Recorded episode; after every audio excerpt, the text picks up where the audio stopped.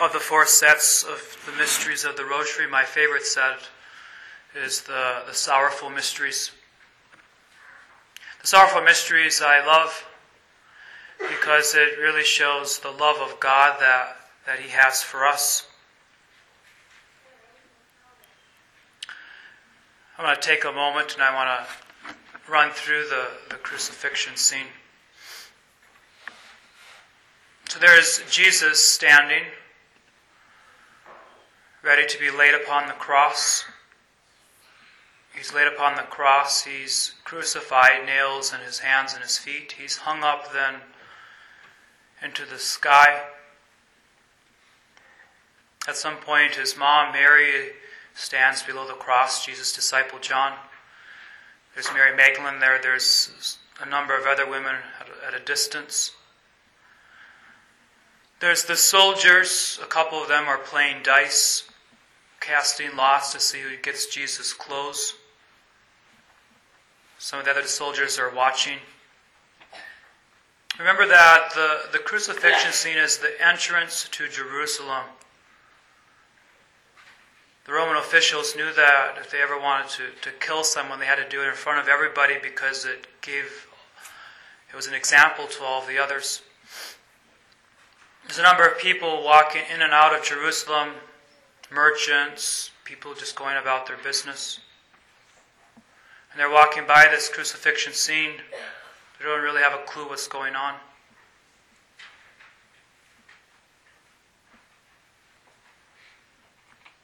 There's just a couple, maybe a few more of the women, who understood that, that Jesus was dying for us.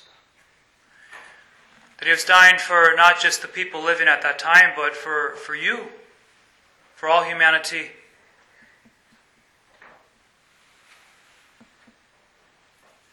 And they stood there humbly at the foot of the cross, entering into the great mystery of what was taking place.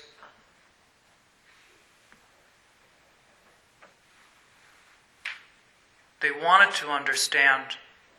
There were others who were ignorant of what was taking place. There were some that were complacent. They didn't care.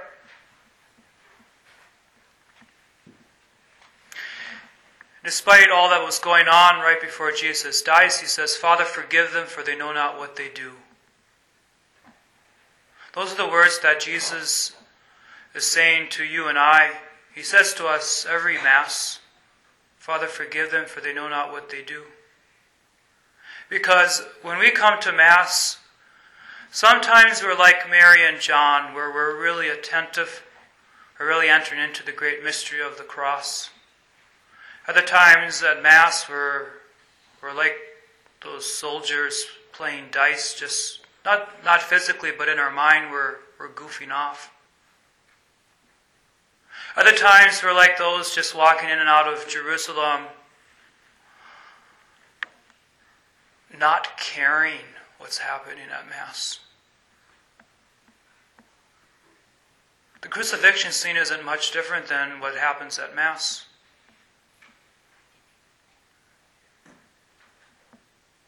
The church has always taught that when we come to Mass, we gather at the, at the crucifixion scene.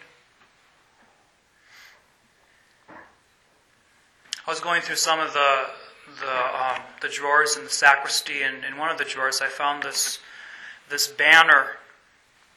I'm guessing at some point it, it hung out here. On the banner, there's, there's the image of the Lamb. And from the Lamb there are seven streams flowing, referring to the seven sacraments. It was hung out uh, many times. Actually, come to think of it, I think the banner that hangs in front of her during Easter season or Christmas, it shows the Lamb with the seven streams on it. But it calls to mind what takes place at every Mass when we say, Lamb of God, you take away the sins of the world, have mercy on us. Lamb of God, you take away the sins of the world, have mercy on us. Lamb of God, you take away the sins of the world, grant us peace. The Mass is the representation of Calvary. The Lamb of God on the altar the final book of the Bible in the book of Revelation. Speaks about seeing that lamb that was slain but yet alive. And all the elders and all the nations of the world, people from every tongue, bow down before the Lamb.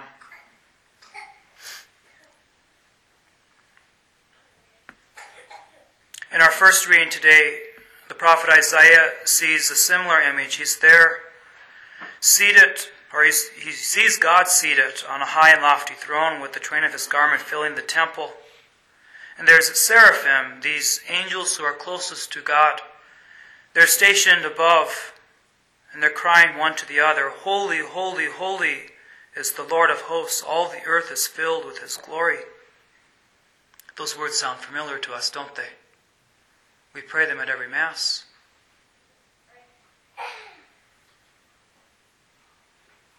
And what happens to Isaiah's heart is something that ought to happen to all of our hearts. That we ought to recognize our unholiness, our inability to be before God in our sinfulness.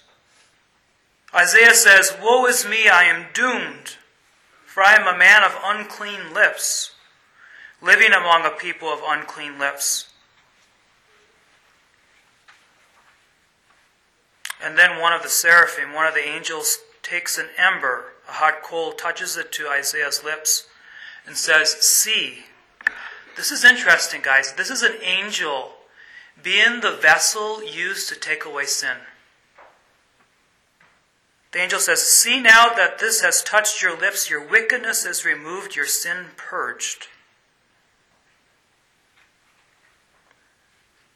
Then Isaiah is sent to go out and proclaim the good news to others. In our gospel reading,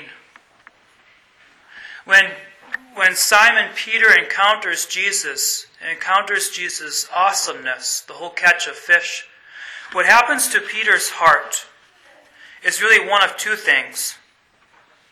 He, he, could, he could be prideful and not see his sinfulness and not care. Or he does this. He says, Depart from me, Lord, for I am a sinful man. There's two types of pride. There's the pride that does not recognize one's sin, and there's the pride that recognizes one's sin, but thinks the sin is too big for God. That's, that's what the second is the type of pride Peter has here. Depart from me, Lord, for I am a sinful man. But in both cases, we must come to Jesus. We must come to the Lord. Recognize our sinfulness and then ask Jesus to remove it.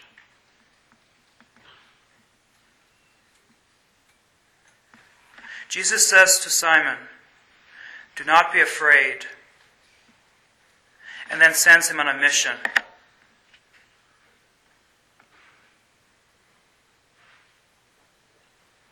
When Jesus died on the cross, he granted to all of us the forgiveness of our sins.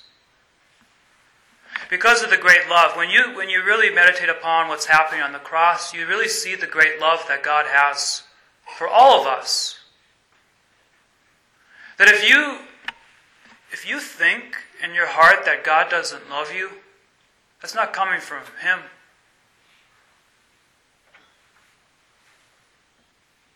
He would die on the cross for you if you were the only person living.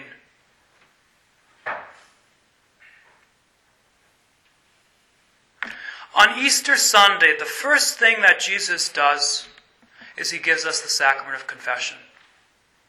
He gives us a way, a channel through which his forgiveness can come to our hearts.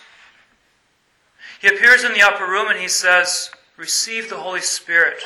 He's talking to the apostles here. These are the first bishops. Whose sins you forgive are forgiven them, whose sins you retain are retained. And ever since then, the apostles have handed down to their successors and the successors to their successors, all the way down to today, that we still are able to tap into the forgiveness of sins thanks to this great channel of mercy that Jesus has given to us the sacrament of mercy, the sacrament of confession.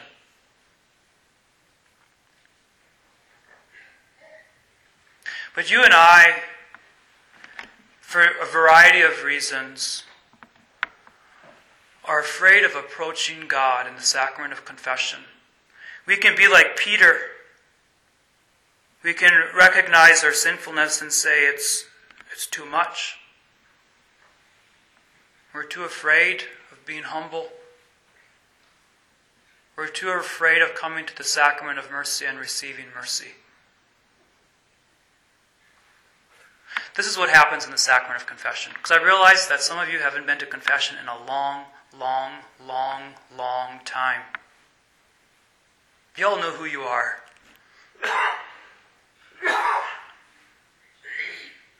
This is what happens when you come to the sacrament of confession. First of all, one must desire God's mercy. If someone comes to confession and confesses their sins and doesn't care about doing anything better, of course, Jesus cannot forgive their sins. The priest may give the person absolution, but, but Jesus knows what's going on in the heart. So one examines one's conscience. One then comes into the confessional. You have one of two ways of going. You can go behind the screen, which sets uh, a sort of boundary between you and the priest. Every penitent has the right to go behind the screen. One could also go face to face. Some confessionals offer that, but not all confessionals do. It's your choice. And then you, you, if you're going behind the screen, you kneel down and you make the sign of the cross, the very words of your first conversion, the words of baptism. After making the sign of the cross, one says, Father, forgive me, for I have sinned. My last confession was however many weeks, months, or years ago. And then one goes into one's sins.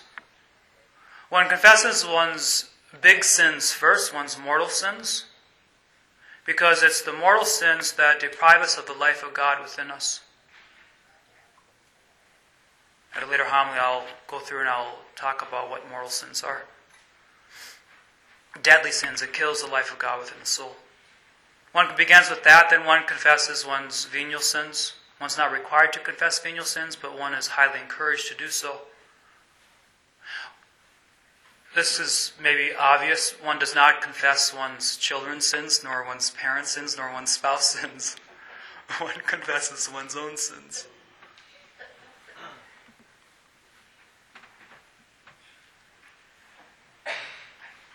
Without making excuses.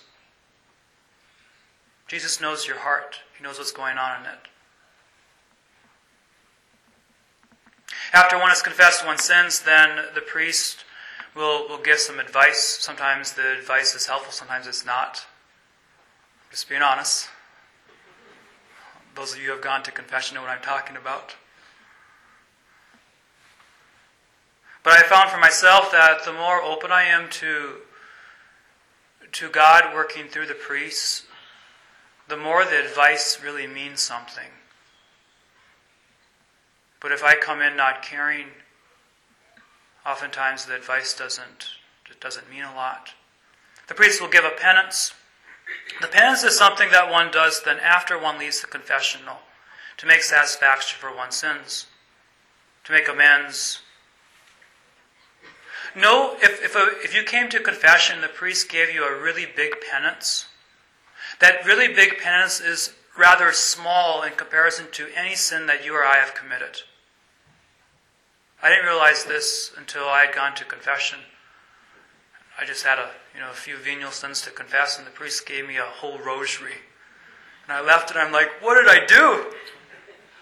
I was upset, and then I, I realized that rosary is nothing in comparison to any offense against God.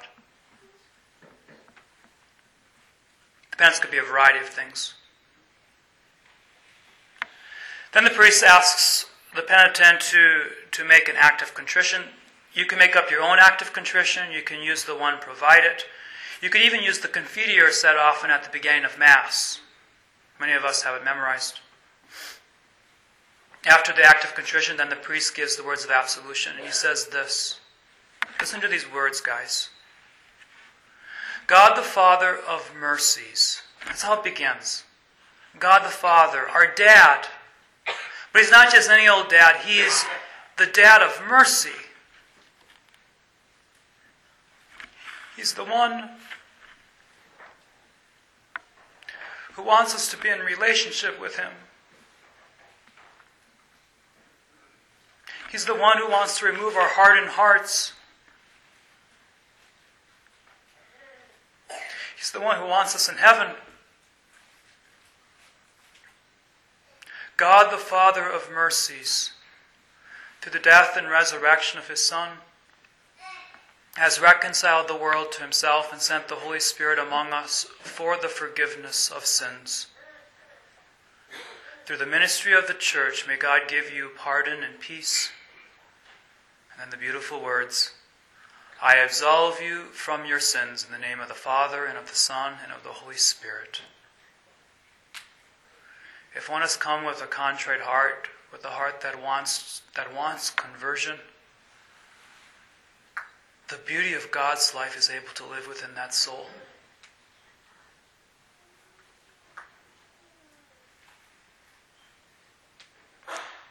And the person is sent on a mission a mission to bring that same mercy to others.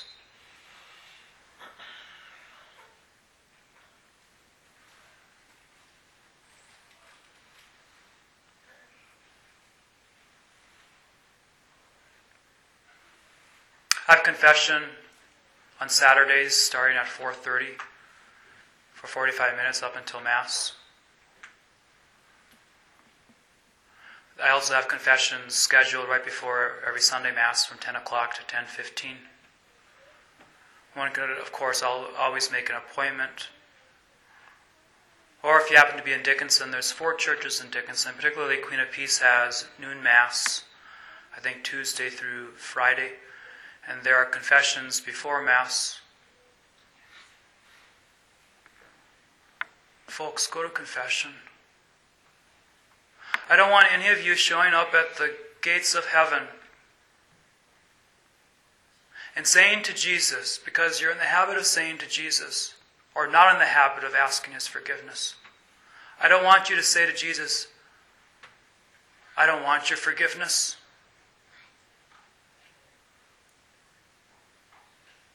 Or to think that your sins are too big for him to forgive. What we say when we die is the very thing that we're building the habit of saying now.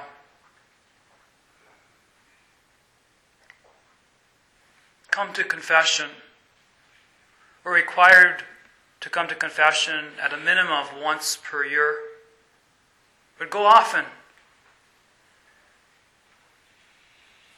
Your heart is hardened, if your heart is complacent, tell Jesus that you don't like that heart. If your heart is a little bit squirmish right now from this homily, tell Jesus about it. He wants you to know His love. He wants to know your, your care, that He cares about you. He wants to He wants you to be in heaven.